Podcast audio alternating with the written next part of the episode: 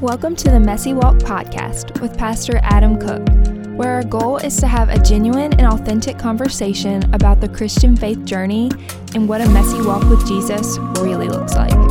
Make sure to follow us for future episodes that will be posted regularly each Wednesday. We hope you enjoy this episode.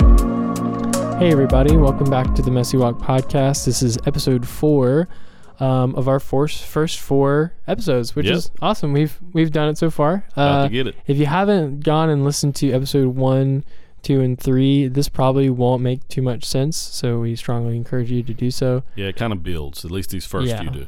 For sure. Yeah. It's kind of like a movie series right now. You're not going to understand the story at all if you start at four, yeah. unless you want to be weird like Star Wars and start from one Yeah, spot into the other one, that. the other one. This is going to sound like blasphemy right off the bat, but I hate Star Wars. So I don't well, like it either. I'm hoping that only four the four people of you listening don't like Star Wars either, so it'll be okay. Uh, I bet we actually we Well, we're at six now, aren't we? Because we paid two people from Europe. after saying that we're at one, so we're glad you're sticking around. yeah, I just messed them up with the Star Wars thing because everybody loves Star Wars. I don't really understand that, but yeah, No, that's where we're at. We're in week four, and look, you may hear, uh, and I'm hoping that you do, because we're going to send a prize out to whoever can solve this mystery for us.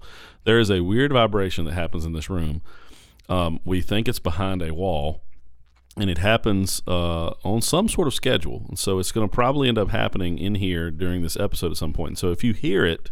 Uh, we want you to tell us what it is, and so if you can figure it out, we'll send you a prize or something. It's the Messy Walk podcast. We just we send you some like dirty used boots or something. But anyway, um, we want to know because I'm determined to figure out what this thing is for two reasons. One, when I don't know something, I have to figure it out. I don't know if you're like that, but but I am. I have to know it, and so I got to know what it is. It's like back in the day before Google, when a song would come on the radio, um, I would have to think about it for forever to figure out the name of that song or ask somebody or whatever. Now you can just Google it, but I have to know what it is. That's the first reason. The second reason is is if it's like because it sounds like the vibrations of a cell phone, and so if it is a cell phone behind the wall, then it has the greatest battery that has ever been made in the history Yes. of mankind, and I would like to own it because it has been running now for forever. So yeah, if you can help us figure out what it is, we'll send you a prize. You may hear it during this episode. I don't know. we will we will go find the item and send it to you. Yes, yeah, you can have it. You can have that phone. You can have it, and it still be working because apparently it never stops. Yeah, exactly. Um, yeah. So last episode we were we were talking about Adam's uh, early call as a Christian into the Christian life, um, its early struggles, and an intro to how your call to ministry started too, um, which is a again if you haven't gone and listened to episode three, that's a very exciting story. It involves his dad.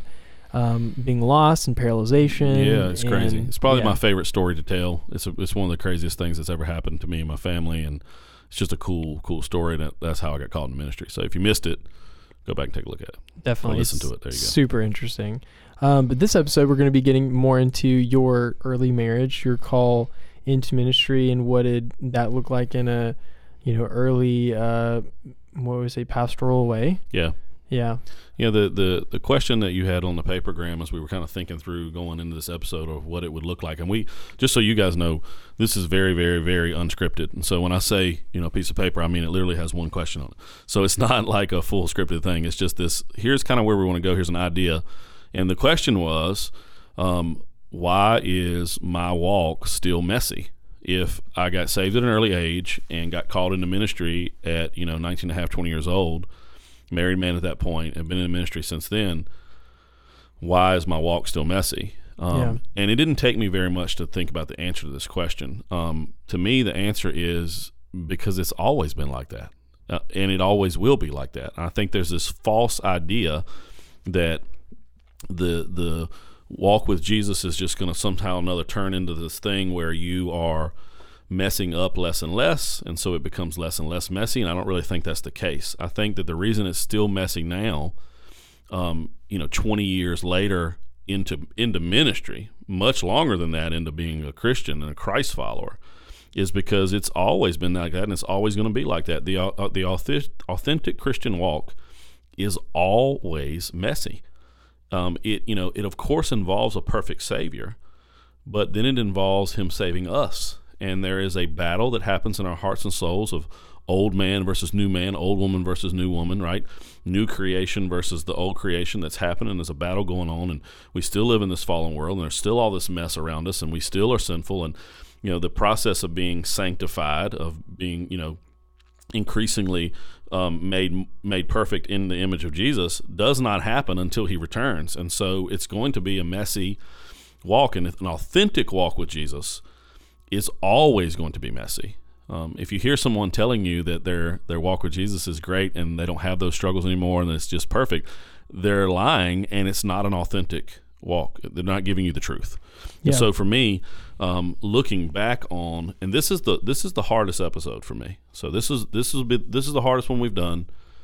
Much harder than me telling the story about my dad and being called in ministry. This is the hard one because I'm going to kind of walk through, you know, my my walk with Jesus post being called to ministry, which has been all in ministry. Um, and there's a lot of screw ups and mistakes and mess ups along the way that is just very sad for me um, because you know there's this yearning in my heart to do better and to be better, and yet when I look back on it, uh, there's just, it's just a mess. Um, and I think that if we're going to really talk about what a walk with Christ looks like, if we're really going to be authentic, then it's going to show a lot of bumps in the road and a lot of missteps and a lot of mistakes. And mistake is even too nice of a word. It's going to show a lot of just egregious, nasty, sinful behavior and thoughts. And I think it really will always be like that. I'm not saying that there's not improvement, and I'm not saying that we're not running this race and perfecting, and we're not, you know, getting better at certain pieces and and giving God, um, letting go and, and giving God authority in those areas that we start to grow in. There's definitely plenty of that over the last 20 years, but there's still a whole lot of areas where, you know, I'm still bound by uh, sinfulness, and so I think it'll always be that way. Um, the way we left off last episode was this call into ministry, um, and being into full time ministry at 20 years old. And the way that shook out was is um, after that stuff went down with my dad, and I knew that God was calling me to do it, and we were kind of changing our lives around. Valerie got um, a job, and of course, you know, we were we were young and newly married. She was fresh out of college, and she got a job at a school for at risk boys in a Christian school for at risk boys in South Boston, Virginia. And within a couple of months of her working there, she really felt the Holy Spirit was there. Like she she knew that's where she was supposed to be. And within just a couple of months, I ended up there um, substitute teaching for math and teaching some math classes and stuff because I was a science and math nerd prior. And uh, I, I, was doing those things. And within a very short time of, of coming there, I mean, within just a couple of months, the senior leader of this place, the guy that started it, that planted, he was a he was a licensed counselor. He was also a minister, um, and he had started this boarding school for at-risk boys. Within just a couple of months of that, um, he just like my pastor when I was growing up, came to me and said, "You're supposed to be in full-time ministry. I want you to be the chaplain of the school." And so, within just a few months of being called to ministry with the situation that happened with my father, I was actually in full-time ministry um, and it was a cool place, man. I mean, we, I helped. We helped actually build a physical building for chapel, and so this is what's insane. Within just a few months of being called to ministry, as a 20 year old punk kid with no education at this point within this field, um, I was preaching six days a week um, to these teenage boys. Six days in the staff six days a week. We had chapel every single morning, and we had chapel on Saturday nights, not on Sunday, right? Because Sundays were uh, family visitation time and stuff like that. So I was preaching six days a week right off the bat, out of out of nowhere. For how long was that? Oh my gosh, uh, two years. So it was like right off the bat, you're called into ministry, and God's going, "Here you go here is your boot camp in the ministry. And so, like, I was literally all of a sudden teaching. I'd never preached before in my life until I got through and thrown into that. Yeah. Um, and and you know, I figured it out. I would end up spending, I would end up spending like every single night. It would hit like ten o'clock at night, and I'd start working on my message for the next morning. Right. And so I'd go to bed at twelve or one o'clock in the morning, and then I would preach that thing at eight o'clock, nine o'clock in the morning the next day, every single day. And it was just crazy. It was just it was just insane. And what was crazy about that season is there was this guy, you know, that he was my first mentor who believed in me. Um, and I don't even know if he knew enough about me to believe in me. I think what he really believed in is was the Holy Spirit was saying this to him that God was leading him to it, and he just, you know, he just threw me into the situation. Um, and it was just a crazy. I learned more there than I have ever learned in anywhere else in my life. That was a two-year intense boot camp in ministry and people and leadership, and the guy was just a straight genius. But he had his struggles. He had his problems, um, and they were pretty significant his walk with Jesus was quite messy, even though he was my mentor, and it, this it ended poorly. And so hmm. we had been there a couple years, and it was Easter Sunday. Um, it's kind of crazy to even think about this being on Easter Sunday, but it was Easter Sunday. Valerie and I were home. Um, we were off that day. I think we were painting our bathroom, hmm. um, and we had moved and we had bought a house and moved very close to the school, and so it was we were all in. We were we were just completely in as young young people. I mean, I might have been 22 years old by this point, and um, Easter Sunday we get a phone call that says the school is shut down. You have no jobs. Come get your stuff. Um, and basically, what happened is is the the owner of the school had really walked down some bad paths and choices, and um, did some very ungodly things that uh, his his walk with Jesus was quite messy, and it exploded, and it affected a lot of people. And so this school um, just shut abruptly. And this is a boarding school for at-risk boys, right? So it's not like you can just be like, "Well, don't come to school tomorrow." They're stuck there, and most of them this was like a second chance opportunity for their scholastic life for their you know they they'd done stupid things with school and drugs and all this stuff. And so they were getting back on their feet scholastically and they were going to go to college and they were taking college courses already with us and stuff like that. And all of a sudden they're just gone. It's just it's over with. There was no like hint that this would happen we could kind of we could see something coming. We didn't think it would be this. We knew he was struggling and we were trying to speak that into his life, you know, like I would want anybody to speak, and they have multiple times. We'll probably get into that in this episode of people speaking into my life when I'm walking through a bunch of mess, and he wasn't having it. So we had kind of an indication that something was wrong, not to this level. Not not not that everything was going to crash and that it was that bad, and there was some. What ended up happening later on is there were some fraud charges that were brought up and some other kind of stuff, and some of that was true. I think some of it wasn't, but um, it was just really bad. And so we all of a sudden had to figure out how to get these kids home, but not just home, how to get them uh, transcripts and records and um, get them to, because Valerie was running the school portion of this, and, and get them uh, these kids that were going to graduate. Like they had kids that were about to graduate, you know, in just a month. And so we all pulled together and pulled off a graduation and got them all settled, even though we weren't working there anymore. And it was just, it was just really bad. And, and just kind of watched his, um, the messiness catch up with him. And several years later, um, he ended up actually killing himself. And so, you know, my first mentor has imploded and ended up taking his life later on. And that's how that first place kind of, you know, ended up. And what's crazy is, is that just God just keeps working through that mess, no matter whether we cause it or somebody else causes it around us. Um, we are sitting there at the house one day and we get a phone call after the school shut down, you know, a couple of months later. And we're just trying to focus on, we are focused on getting those kids out of there. We are just trying to focus on jobs, right? This is way before Financial Peace University entered our lives. So we didn't have an emergency fund or anything like that. Yeah. we needed to work. And we were trying to figure that out. And I was calling the ministry. So now I'm trying to figure out how to be in ministry with another job because God had just led me into this one.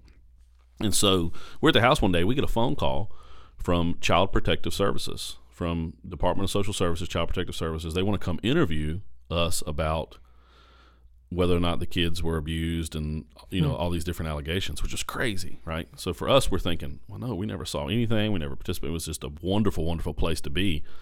Um, and we had great relationships with the students and all that stuff. So we of course say yeah and of course we'll do it, answer whatever questions you got. So this dude shows up from child protective services. Never met him before comes into our house and starts to interview us, asks all these questions. And by the time this interview's over with, he's about to leave, and he stops at the door and he says, "This may be completely out of inappropriate, and I'm not supposed to do this, but." We're looking for a youth pastor at our church, and I think you'd be great for it. Wow! Uh, which is crazy because the dude's literally asking me about child abuse, you know, and he ends up saying, I think you'd be great for this. And I just feel Wow. like God's telling me to do it. And so I'm like, of course. And so I ended up interviewing at that church in Danville and taking the position.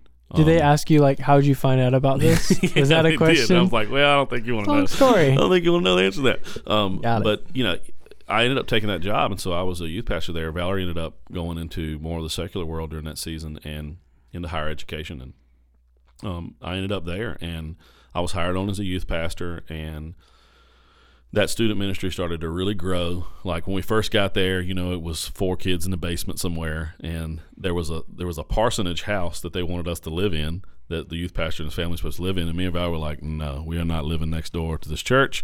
Um, that's not happening. So how about we turn that house into the space for the teenagers? Because right now you got them in the stinky basement and it's horrible.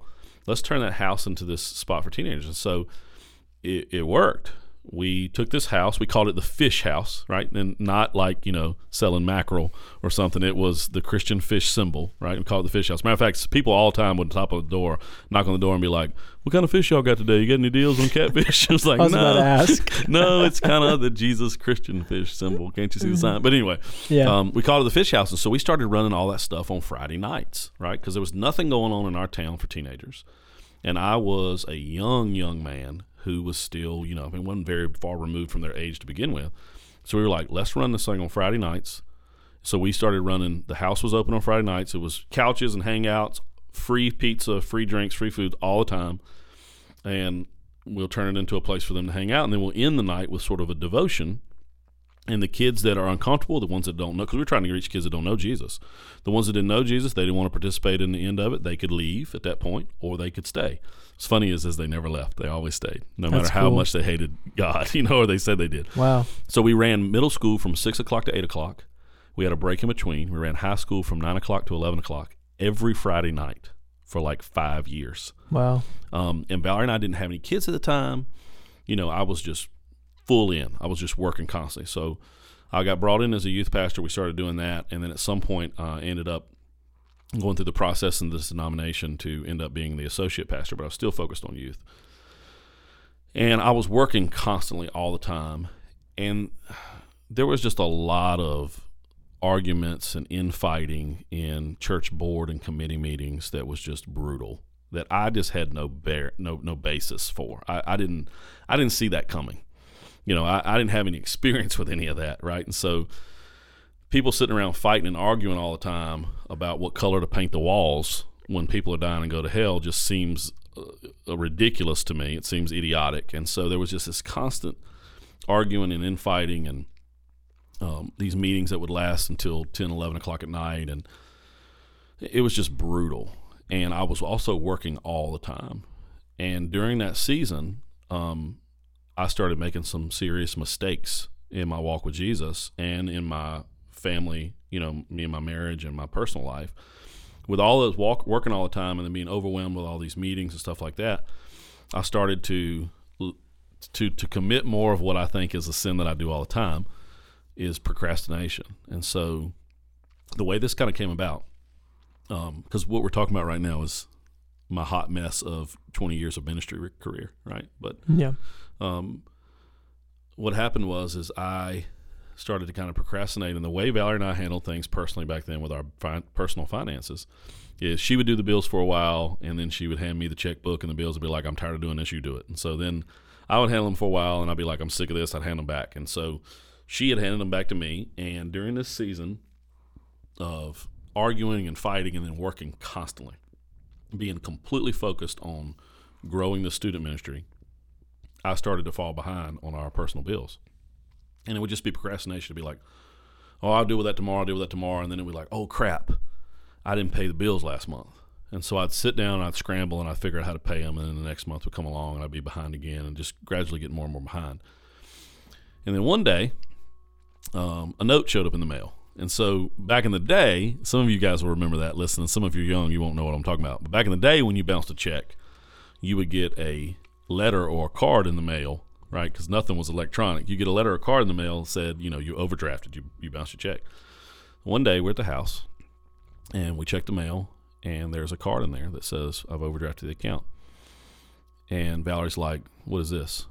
and it was like one of those moments where everything slows down and you can you can feel you can palpate the holy spirit going here's your chance right here's your opportunity here's the moment you can feel it almost slow down and you've got these two choices you can tell the truth right now you can ask for help you can admit to being overwhelmed and imperfect and screwing up or you can lie and here's your opportunity and it was almost like the holy spirit was going i, mean, I could just feel the whole thing slowing down here you go son just tell the truth.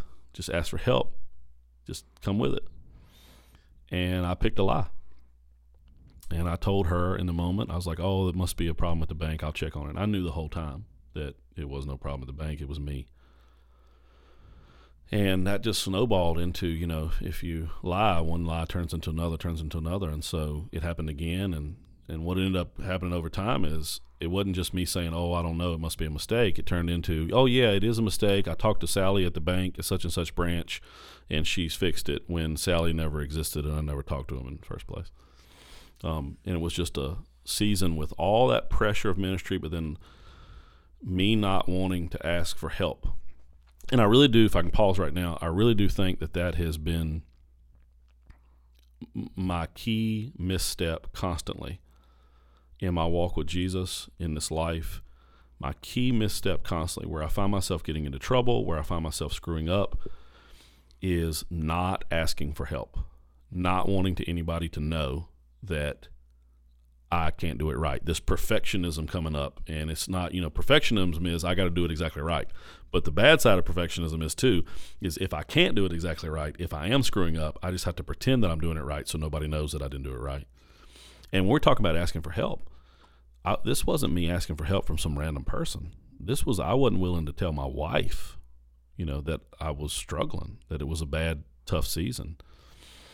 And things in the church continued to get kind of crazy. Um, as I became the associate pastor, there became to be this this almost split that happened between me and the senior pastor, and the church starting to sort of take sides and there was this moment where I told Valerie, I was like, I got to go. We, we got to get out of here. The church is starting to split. We don't want that to happen. And so um, I started looking for another job uh, in a ministry, of course, at another church. And it was just time to go. And it was heartbreaking because I didn't want to go. I didn't think it was the right timing, but I just didn't see any way out of it. And you got to remember, too, this, this, this, this lack of help that I didn't get for myself and these lies – they're still hanging out. Valerie doesn't know the truth yet. And so I um, interview at this other church and I take the position. And Valerie is pregnant with our first child. Um, she's pretty far along. She's like seven months pregnant. Swole out pregnant, what I call it, right? She looked like she's about 24 months pregnant. And, um, and, and she figures it out. She figures out that I've been lying to her mm. repeatedly. Um, and it was just this horrible moment that I created for myself, um, even as a pastor, even as somebody who was in ministry, even somebody who's been a Christian since I was, you know, eight years old. I had, you know, made massive screw ups and sinfulness and just lied about it and didn't want to tell anybody I needed help. And of course, Valerie ends up showing me um, grace. And I think that she actually, and she's done this multiple times in our marriage, she's shown me she has been the person who has personified grace to me more than any other human being in the world. Um, other than the grace straight from Jesus, she's been the one that showed me what that really looks like in person. And so I start off at this new church with all this hurt from the last church, this feeling like it wasn't the right time to go, and this big pile of mess that I had created in my own life and broken trust in my marriage, um, and created this kind of false sense of Adam's got it all together right? This this this not authentic messy walk with Jesus, this false idea of um, I got it all together, and that's how I start off that ministry at the new church. And I didn't want them to know that, right? I didn't want them to know, oh, we just hired this broken guy. But we were walking through all that, um, and it was rough, you know, because I took all that in to where I was going, whether or not I told anybody or not, I was still taking. And That's the thing we talk about with this whole walk with Jesus. You got to be authentic with it because it's going with you regardless. And so, if you're not authentic with it with God, or you're not authentic with it with others, It doesn't change the fact that it's still there. You're still this hot mess who cannot get everything right, and you do screw up, and you do need help, and you you got to be honest with it because it's not changing just by ignoring it or lying about it and covering it up. And I think with with Christians, that's why we got to have conversations like these because it's happening regardless. You know, it's like it's like saying the truth is the truth, whether or not you say it is or not. It's still there, and the stuff that's under the surface, it's still there and still going with you to the next place you go, the next season, the next person, whatever it may be, whether or not you acknowledge it. And so, God knows that, and He's constantly pushing us to be real and authentic with it. And so we just got to do it. And so, you know, everything at that church started going really well, and after a while, but I was still broken. I mean, we are going to counseling and all kinds of stuff. I wasn't telling anybody that stuff. And it took a while to get settled in. And then when I was there, um, there was a progression of I went on as I went on board as a youth pastor, and this was a non-denominational church, very similar to the church that we planted at Union. So it was a modern non-denominational church that was very different than anything I had been a part of before. Um, the the ministry at the school was an ecumenical ministry, meaning that it sort of um, encompassed multiple Christian denominations. Um, and then the, the church before that was a denomination. It was the United Methodist Church. And this one was a non denominational modern church. And so it was very much focused on uh, Jesus and using the modern culture around us. Um, you know, and it was just really cool. And, and I, I, um, I saw a lot of growth there personally. Um, student ministry started to grow when I came on board, and then God started kind of moving me into different positions, and which was crazy because I had told Valerie for my whole life I was like, I only want to work with young people. I don't ever want to work with old people. Um, you know, I want to work with teenagers. That's what I want to do. I'm never changing my mind. That's the deal. And after being there for a while and working with teenagers, all of a sudden I was presented with this opportunity at that church to move into a different role, and I took it and Valerie was like, "Why did you take this? You always said you want to work with students." I was like, "I don't know." And so there was a couple different kind of roles that I took in my tenure there. That every time I did it, I felt like God was just building something for the future. Like He was giving me experience, um, and placing me into situations and leadership positions that I was going to need later. I didn't know why, um, but th- that's what was going to happen. And then towards the end of that tenure there, which was about five years or so, um, things got messy again. Um, I was doing some things that I shouldn't have been doing um, behind the scenes. I was, you know, I, I, was continuing to hide some things from my wife, like I was before, and um, and there was some infighting, some things that were happening, and and my leader there, we just weren't we were weren't on the same page, um, and I ended up I ended up being let go, and that to me was like the third straw. Like it was like, I'm done with this. And so I told Valerie, I was like, I am done with church. I'm not done with God, but I am done with church. And there was this church hurt. And I, I think that everybody that's listening right now, anybody that would listen to this later, if you are a Christian, you are going to experience some church hurt. It's going to happen because the church is made up of us and we are walking a messy walk. And so the church is, of course, it is the bride of Jesus, and He's the one building it, but He's still building it right now with us, who are a bunch of people that have messy, messy walks with Jesus. And if you put those messy walks together, guess what you've got?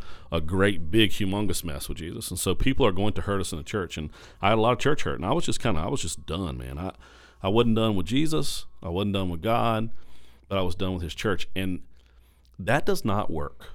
Um, it just does not work you cannot you cannot be for Christ and be against his church. Like you cannot love Jesus and hate his bride. I mean, if you if you love me and hate my wife, we ain't gonna be friends. You know, so you cannot do that. And I know people say, you know, you, don't have to go to church to be connected to God to worship God, and, and of course that's true, right? Our whole lives are worship. Of course that's the truth. Truth, but you are still the church. You are the church, and so you cannot hate the institution of church. You cannot hate the bride of Christ and love Jesus. It does not work that way. Hmm. And the first step, I experienced this personally in my life, and I've been teaching every step ever since. The first step away from God is a step away from the people of God. Your very first step away from God that'll start to make a, a big gap in your relationship with God, for, pull you away from God, is when you step away from His people, when you step away from His church. Um, because, you know, that is that first initial step of I'm pulling. This is what happened for me. I'm pulling back from the people of God, and then you know I can't hate. I can't hate His bride and love Him. It don't work that way.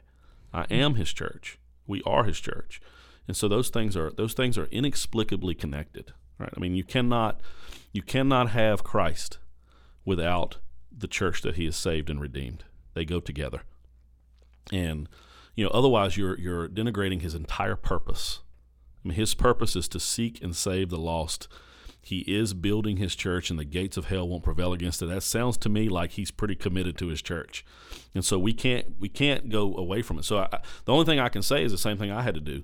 If you've had struggled with church hurt and church problems, you got to get over it at some point, um, because he's not going to allow you not to be a part of his holy church if you've been saved by him. And so I was done, man. I was done, done, done. And I was I was not leading my family. We were not going to church during this season. This was the it was about a year long season of me saying I'm done with church completely. And that's the first time in my life where that was the case. That's the it was the first time in my adult life where I was not full time employed within God's church somehow or another.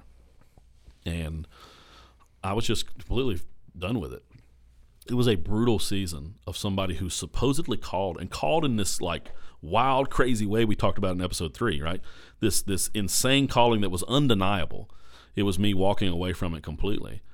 And during that season, I was not open to the Holy Spirit talking to me at all. I was not open to God talking to me about any of this stuff. Um, and so He started to drive Valerie crazy to get me to actually open up and talk to him. So const- she was constantly pushing me to we should be in church. Our family should be in church. You're supposed to be in ministry. We're in ministry together. We're a family in ministry because the calling on the of ministry is not on one person. It is on the family. Yeah. Right. It is a family calling, and we, we got to do this. She just kept on pushing, pushing. I just wouldn't do anything about it. I, I, we had at this time we had one child who was four or five years old, and she was asking about going to church and stuff like that, and I just pushed it all off. Um, it was this, it was this year long season where I was working at a nonprofit helping to raise money, but I was outside the church. It was this weird year long season of I would call straight up rebellion on my part. Just walking away from it completely and being like, I don't care if you called me and I don't care how loud the calling was. It ain't worth it and I ain't doing it. And about a year into that mess, we had our second child. Um, and Aiden, our son, was just maybe a month or two old at the most. I think he was about a month old.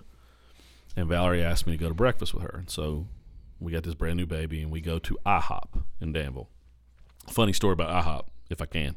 And I think yeah. I can because I'm the only one on the microphone. Uh, funny story about IHOP. When I was a youth pastor, we used to always go to IHOP when they would have the all you could eat pancakes because them young bucks would be like, Adam, I can eat more pancakes than you. And I'd be like, au contraire, mon frere, don't even go there. I will destroy you in a pancake eating contest. and so we would roll in there. And so one day we're at this IHOP, same IHOP I was talking about, and we walk in and we're sitting there waiting, and there's people everywhere waiting for a spot because it's all you can eat pancake Tuesday or whatever it was. So I got these teenage boys with me. We were getting ready to destroy them and hurt them on this idea of you can eat all the pancakes you want. And this little kid is sitting there begging this mama. He's like, he's messing with his mama. He's pulling on her shirt. Mama, mama, mama, mama, mama, mama, mama. He just keeps on saying mama, mama, mama. And finally, the mama's like, which does what everybody does at this point, like, what? And he goes, what does IHOP stand for? And I'm sitting there watching, and the teenage boys are watching. And then she just kind of just looks at him and goes, it stands for Isaac Hopkins. It's the guy that founded IHOP. And we all are looking at each other like, what did she just say to this boy? And then we look around, and of course, IHOP is all over the place in this restaurant, and you see International House of Pancakes everywhere, and it was just funny. So yeah. now we still call it Isaac Hopkins I've, constantly, Isaac. Right, right, all the time. so we're in Isaac Hopkins. Yes. Um, IHOP, and Valerie, we sit down to eat breakfast. We got this brand new baby with us, and Valerie says, "I know you don't want to talk about this. This is how she tricked me. Is what I think. She tricked me into talking about this." She I know you won't talk about it, but if you did go back into ministry, if you started a church from scratch, what would it look like? And she tricked me and she got me talking about it. And so all this stuff just started spewing out. And it was rough at first. You know, it was, well, if I started a church, it wouldn't look like this and we wouldn't treat people like this and we wouldn't do this, you know, and all these kind of hurts and problems. And struggles that I'd had, of course, that I'm blaming on everybody else. When you just heard me talk about the story, there was a whole lot of missteps along the way that were my fault. A lot of it. Um, there was a lot of a lot of times where I should have been honest about what I was struggling with. Period, in multiple levels that I didn't. Um, and so I started answering the question. We started talking more, and we kept talking about it, talking about it, and then we ate breakfast, and then we ate lunch. And I IHOP, we never got out of the seat, and and then we keep talking about it, and talking about it some more of this idea of planting a church. And then we had dinner at IHOP. We never left. We ate all three meals. And by the time we wrapped up dinner, wiped our mouths, we had decided that we were going to jump off the cliff. That's the moment. I call that the jump off the cliff moment. That we were going to jump off the cliff. We were going to trust him, even though um, I felt like a total, complete failure. And I felt like that my messy walk was unusable. Um, that I was too far gone or that I had waited too long from the original excitement and energy and what I felt was a little more purity in my walk Hmm. when I was younger and that original call that I had waited too long and all that was gone. That's what I felt like. And it was that moment where we jumped off the cliff and said, you know what? We're going to jump out of the nest and if God's God and if he's really if he's really behind all this and he's the one building his church and he really does use messy people and he really can come back to Peter at the end and say I'm I'm still here Hmm. then we're going to jump out of the nest and he's going to teach us how to fly before we hit the ground and we left there that day saying all right we're going to do this we're going to plant a church and we started talking to a couple different people it's funny how all the stuff comes up. All the people that I asked to start the church with me were the same people that I would have that I've always thought I would ask to start a church with me if we started and uh, all of them said yes except for one couple. And three weeks later, we met for the very first time um, as a church, Wow. and that's the start of Union Church. Um, but all that mess comes back out of God still working through the mess that we've created, the mess that's caused to us, the mess of a fallen world, and then sometimes God getting your attention. He works through all that stuff. And what we knew we wanted to do, we didn't know what that church was going to look like. We didn't have any clue what we were really going to get into. Matter of fact, after we were at about 50 people, I told the 50 people, all right, I don't know what I'm doing anymore. That's all I got. Um, all my strategy's gone now. I don't know what to do. We knew from the beginning that we wanted to be um, as real and as authentic as we could be. Because I really do feel like now that that's the only way um, that God wants us to be. And even if it's ugly and even if it's messy, we he knows it already, so we can be real with him. And if we can be real with him, then why can't we be real with other people? And so we knew from the get go that's where we're going to do it. And this episode right here, this was probably going to be the longest one. I almost guarantee it. And this one's hard for me, man. It is hard because I look back on what I see as a whole bunch of failure and a whole bunch of not asking for help. And yet, and yet I know that that's what God wants us to lean into is he knows that we struggle. He knows the the common human experience of pain and issues and struggles. He knows the common human experience of loneliness and all those pieces. He knows it all. And he is good enough and big enough to use it in a profound way, but he will use it in the most profound way possible when we are honest and open with it, with it without him having to pull it out of us all the time. You know, and push us and move us into situations to get us to open up and say, "Yes, I am a mess." If we can just kind of lead with that mess, then uh, there's no telling what he'll do. It's it's an amazing thing that happens, and I think it can happen in the life of every single believer no matter whether you're going to be a church planter or a pastor or whatever, or you're going to be a small group leader, or you're going to work with teenagers or kids, or you're going to be the person that cleans up around the church. I don't care who it is, what that calling is. He will use it in a major way if you'll just be open and honest with the fact that we live in a fallen world. It is a struggle every single day. And you don't have to be perfect, and you can ask for help. This one's hard when I look back on and I think about all that mess because the sinful side of me, even in this moment right now, wants to say, Man, you screwed up, you're a failure. And then the sinful side of me also at the same time wants to say, Why are you recording this right now? Why would you ever say this to anybody? let's just act like everything's good, you know. Yeah. Uh, but it's not. And Yeah. that whole mess led us to planting the church. Um, Union Church will turn nine years old in uh, a week. Um, And you 40. yes, an I forty. No, not a week. In a couple of days. Wow. Th- that planting moment, that very first meeting, um, the the will be on February the thirteenth. Um, that'll be the nine year mark, and I have seen God do more than I could have ever imagined. With now an openness to actually be real about it and lay it out there, you know, to say it, to, to speak it, to, to lead with the struggles, not hide them and cover them up. So it's a it's a brutal this is a brutal episode. I'm glad that it's over. and I don't think I said right near as many times as I was saying before in that last episode. Um, I'm just kidding. right?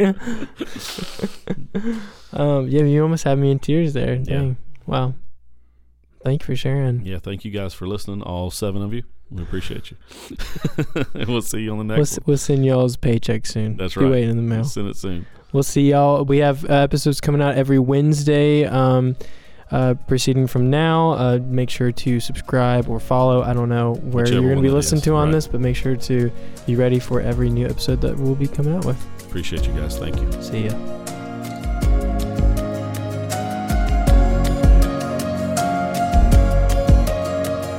Thanks for joining us on the Messy Walk podcast with Pastor Adam Cook. Make sure to follow us for future episodes that will be posted regularly each Wednesday. Have a great week.